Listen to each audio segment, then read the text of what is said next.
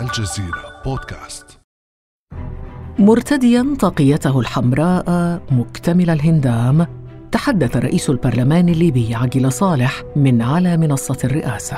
لا شرقا ولا غربا وإنما من مدينة سرت في وسط ليبيا حيث قررت صيغة الاتفاق الجديد أن يلتئم شمل البرلمان المنقسم. الشعب الليبي يتطلع اليوم إلى أن يضمن الاتفاق السياسي في الإعلان الدستوري لكي نتمكن من مناقشة منح الثقة لحكومة تحقق طموحات الشعب وتحفظ حقهم في المشاركة السياسية تحت مظلة العدالة والمساواة. لا إقصاء ولا تهميش. كلمة رئيس حكومة الوحدة الوطنية عبد الحميد الدبيبة لم تخرج عن سياق التوافق مع شيء من الشعور بالتحديات. ولا بد من كرامة الشعب الليبي تعود له. راهو حتى هنا بالموقف هذا والتشظي والواحد شوفوا باسبورتاتنا شوفوا أهلنا شوفوا ناسنا وين يقعدوا في الحدود وفي المطارات وفي الواحد حتى الطيارات ما عادش بدنا يجنوا. وحين أدى اليمين الدستورية في طبرق اختار أن يبعث برسالة إلى الثورة التي انتخب رئيسا للحكومة قبيل ذكراها العاشرة. أقسم بالله العظيم أن أؤدي مهام عملي بكل أمانة وإخلاص وأن أظل دائما مخلصا لأهداف ثورة السابع عشر من فبراير فكيف استطاع دبيبة الوصول إلى تشكيلة حكومية حظيت بموافقة كل الفرقاء؟ وكيف سيتعامل الداخل والخارج مع الحكومة الجديدة؟ وهل ستنجح في كسب رهان التحديات الكبرى بتوحيد البلاد وحلحلة الأزمات الاقتصادية وما فرص نجاحها في إنهاء المرحلة الانتقالية بدستور دائم للبلاد؟ بعد أمس من الجزيرة بودكاست أنا خديجة بن جنة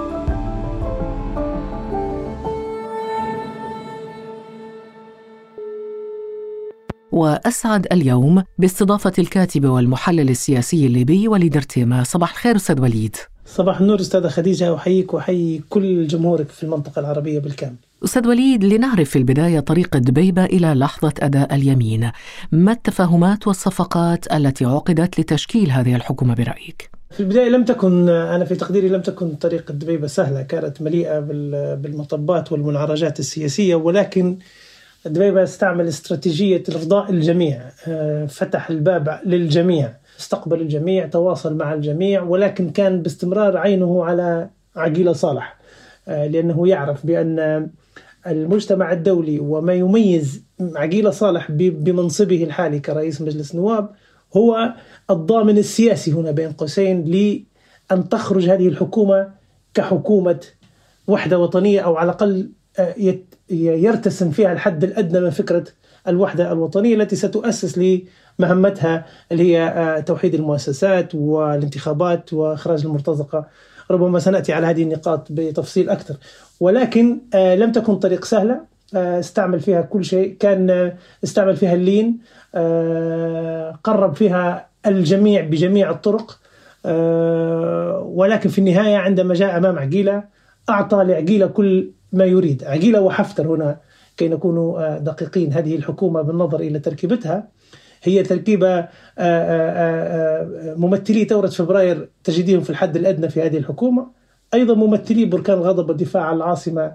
هم أيضا حدهم الحد الأدنى من هذه الحكومة.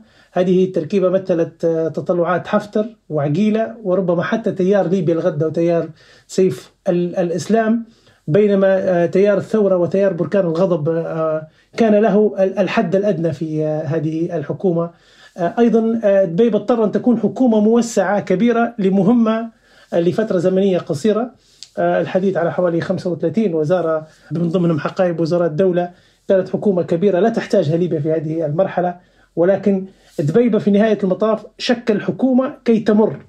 لا حكومة كي تعمل برأيك ما أثر هذه التفاهمات والصفقات على انسجام التشكيلة وعلى قدرة هذه التشكيلة على العمل كفريق واحد؟ من الصعب جدا على الأقل في هذه المرحلة أن نرى هذه الحكومة في المستقبل تشتغل كفريق واحد لسبب موضوعي بسيط جدا وهو غياب الرؤية دبيبة لم يعرض رؤية إلى غاية الآن هو بس شكل حكومة والآن يتكلم على الملفات الأساسية اللي هي كورونا والكهرباء وهي يعني ملفات مزمنة وملفات طويلة ليست سهل التعامل معها في مدة قصيرة، فبالتالي سوف ينفرد دبيبه في نهاية المطاف بهذه الحكومة بصناعة القرار التنفيذي فيها. وسوف يدخل السيد المنفي في تقديري مع السيد عقيلة صالح في سجال دستوري قانوني على من هو القائد الأعلى للقوات. وسيحسم عقيلة صالح في نهاية المطاف هذا السجال لصالحه في تقديري يعني. أنا حتى المجلس الرئاسي الجديد لا أرى له دور في المستقبل القريب. الدور السياسي آه، والتنفيذي سوف آه، يلعبه عقيله صالح وعبد الحميد الدبيبة ومن تحتهم حفتر وابنائه. لكن أستاذ وليد يجب أن نعترف أن هناك إيجابيات مثلا توحيد مجلس النواب، مثلا وقف إطلاق النار، مثلا استدامة مصرف ليبيا المركزي، يعني هذه كلها إيجابيات لا يمكن إغفالها. نعم نعم بدون شك هناك ليبيا بشكل عام الآن أو الأزمة الليبية بشكل عام تمر في لحظة إيجابية جدا هذه اللحظة. هناك فيها حالة تصفير للملفات الإقليمية وللمشاكل الإقليمية السابقة. هناك تقارب تركي مصري هناك بايدن في البيت الأبيض هناك نوع من مح... يعني تهدئة في ملف شرق المتوسط. إذا اللحظة الإقليمية والدولية هي لحظة ممتازة وإيجابية جيدا.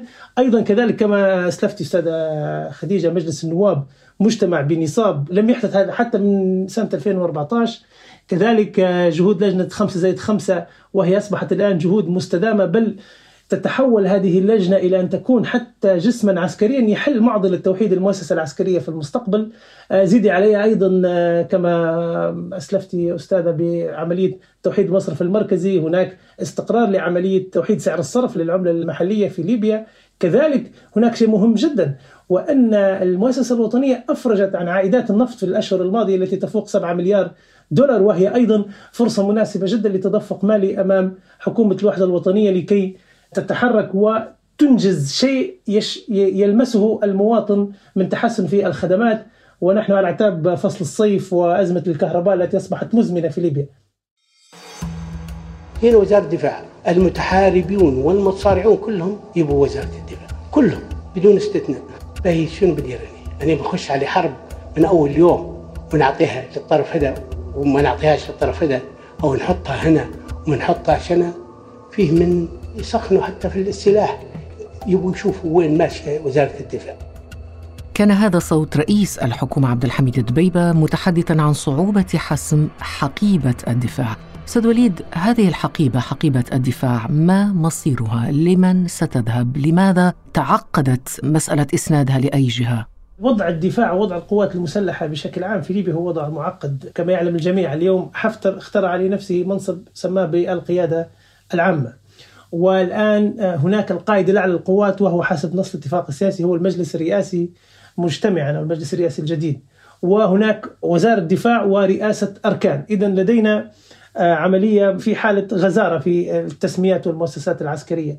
فبالتالي أنا في تقديري أن عدم تسمية وزير الدفاع هو أفضل حل لوزارة الدفاع في هذه المرحلة خاصة وأن أو المعضلة العسكرية أو توحيد المؤسسة العسكرية هو من أصعب التحديات التي تواجه هذه الحكومة. فبالتالي يجب أن يكون هناك حل شامل لوضع المؤسسة العسكرية بكل تركيبتها الحالية كي يستطيع أطراف الصراع التوافق على تسمية وزير الدفاع، بدون هذه الخطوة التي تسبق آه، تسمية وزارة الدفاع سوف يكون من الصعب جدا أن يكون هناك وزيرا للدفاع، فبالتالي هناك لجنة خمسة زائد خمسة، القيادة العامة، مجلس الأعلى، القائد الاعلى للقوات ورئاسة الأركان.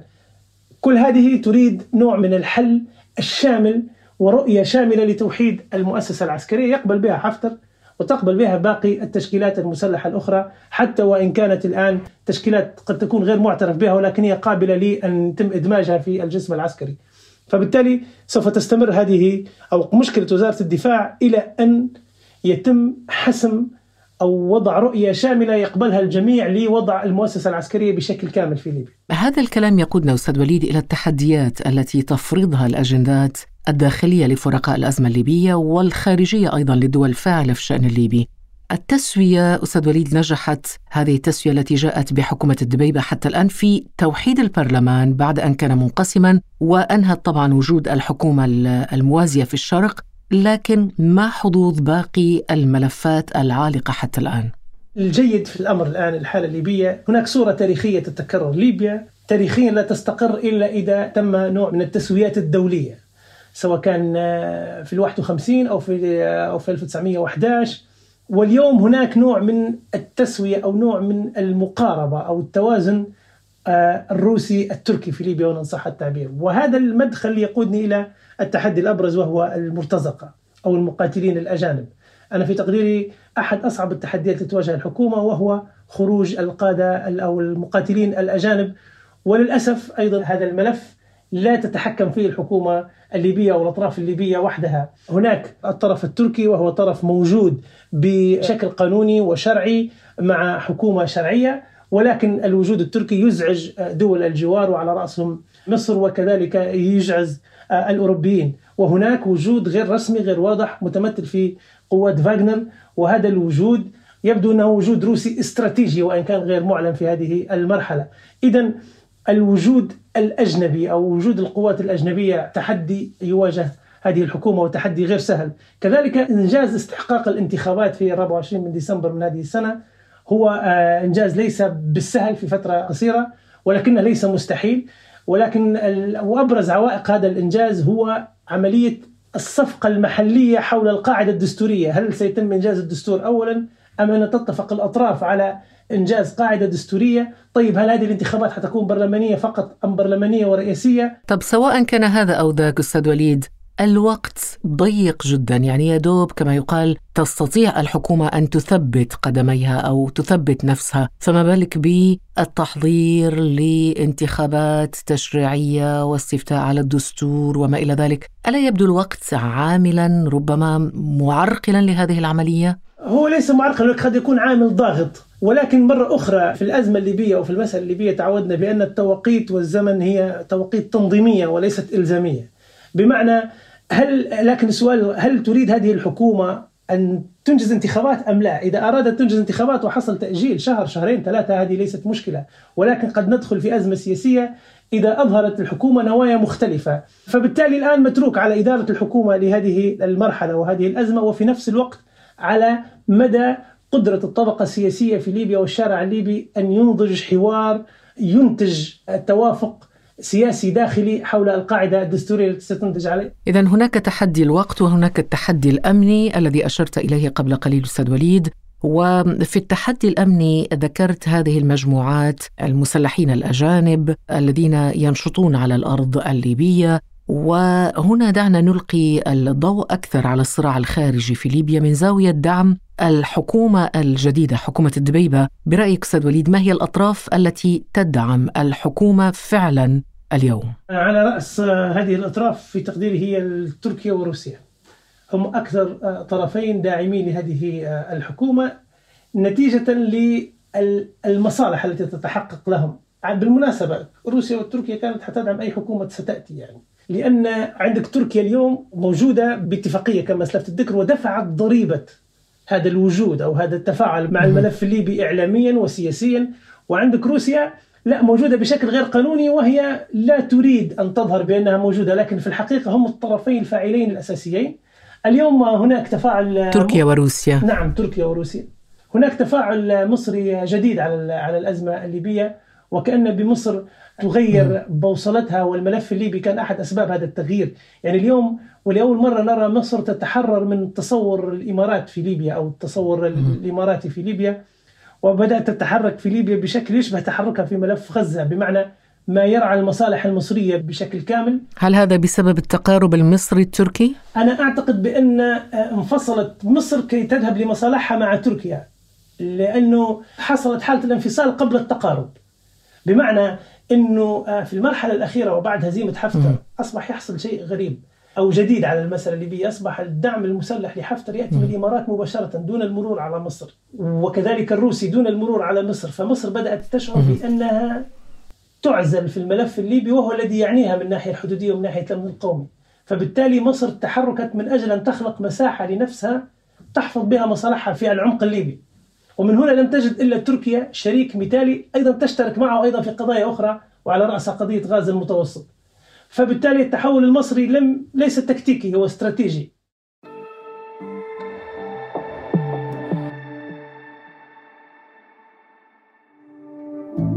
فعل زر الاشتراك في تطبيقك لتصل الحلقات يوميا إلى هاتفك بشكل تلقائي.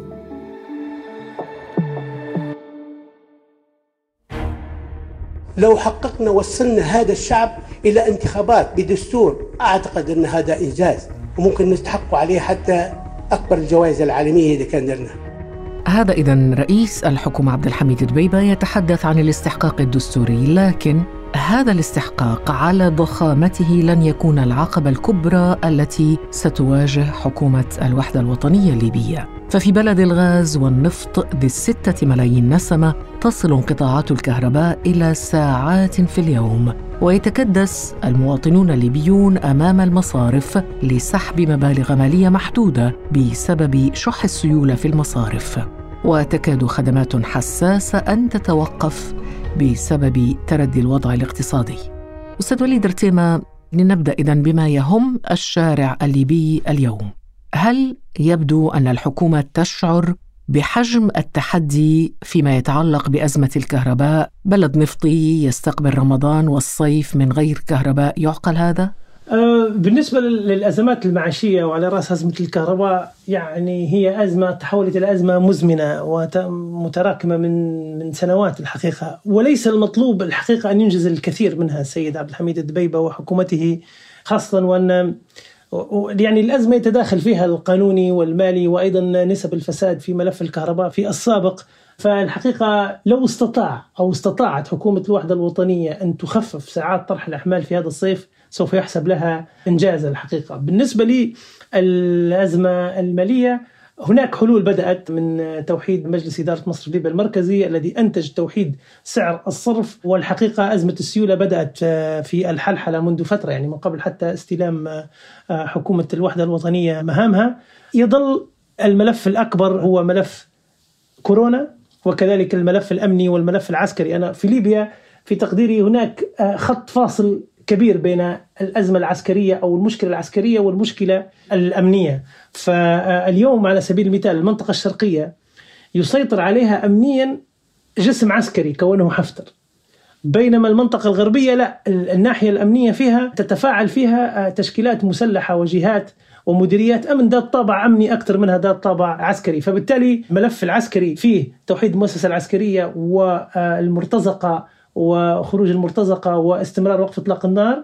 ولكن الملف الأمني فيه مكافحة انتشار السلاح إدماج المسلحين الهجرة غير شرعية والجريمة المنظمة. أيضا هذه ملفات مزمنة وتهريب الوقود. كذلك وهو وهو أزمة أخرى يعاني منها المواطن الليبي نتيجة الدعم الكبير للوقود يهرب بكميات كبيرة خارج البلاد. فبالتالي تهريب الوقود الجريمة المنظمة الهجرة غير شرعية انتشار السلاح ودمج المقاتلين في المؤسسة الأمنية. هذه تحديات أمنية والتحديات العسكرية هي تحديات أخرى مختلفة تماما. طيب الأشياء على الأقل المقدور عليها هل بدأت بها الحكومة مثلا؟ بدأت باتخاذ إجراءات جدية فيما يتعلق بالأزمات المعيشية كتدني سعر صرف الدينار مثلا؟ نعم آه، هناك آه، اليوم الميزانية في طريقها لن تمر إلى مجلس النواب؟ لو اعتمدت هذه الميزانية وهي ميزانية ضخمة حوالي 100 مليار حسب ما تسرب إلى هذه هذه اللحظة سرعة جلب لقاح كورونا أنا أعتقد هو أول المهام التي يجب أن تتحرك فيها الحكومة بسرعة. وهناك وعود بأن هناك مليون لقاح سوف تصل لليبيا في بداية آه، شهر أبريل. وهي حتكون خطوة جيدة جدا لأن اليوم فيروس كورونا قاعد يفتك بالشعب الليبي. بشكل غير مسبوق. أيضا توحيد سعر الصرف وهناك حديث على تخفيض آه، سعر الصرف في السوق الموازي خاصة وأن الوضع المالي اليوم للدولة الليبية وضع جيد نتيجة إفراج على إيرادات النفط والتي تقدر بأكثر من 7 مليار دولار وهو رقم جيد سوف يساعد الحكومة على التحرك لحل الأزمات بشكل سريع. أما بالنسبة لأزمة الكهرباء حقيقة آه، أنا لست متفائل كثيرا لأنها أزمة مزمنة عميقة ولا يلام عليها حكومة اللحظة الوطنية. ولا غيرها. فقط على الحكومة أن تبدأ فيها بالطريقة الصحيحة أو تبدأ في معالجتها بشكل صحيح. لو قامت حكومة الوحدة الوطنية بالبداية الصحيحة في التعامل مع ملف الكهرباء أنا أعتقد هذا إنجاز سوف يحسب لها. ولكن هناك ما يبعث على التفاؤل. دائما هناك علينا أن نتفائل. هذا وطننا وليس أمامنا إلا أن نتفائل يعني. ولكن كما يقال تمنى الأفضل وخطط للأسوأ. بهذه الروح التفاؤلية ننهي هذه الحلقة ولا يسعنا إلا أن نشكرك الأستاذ وليد ارتيما الكاتب والمحلل السياسي الليبي. شكرا لك. شكرا جزيلا لك أستاذة خديجة وشكرا لكل فريق العمل وأنا سعيد جدا بهذه المشاركة. ونحن أسعد. بارك الله فيك أستاذ وليد. يومك سعيد. كان هذا بعد أمس.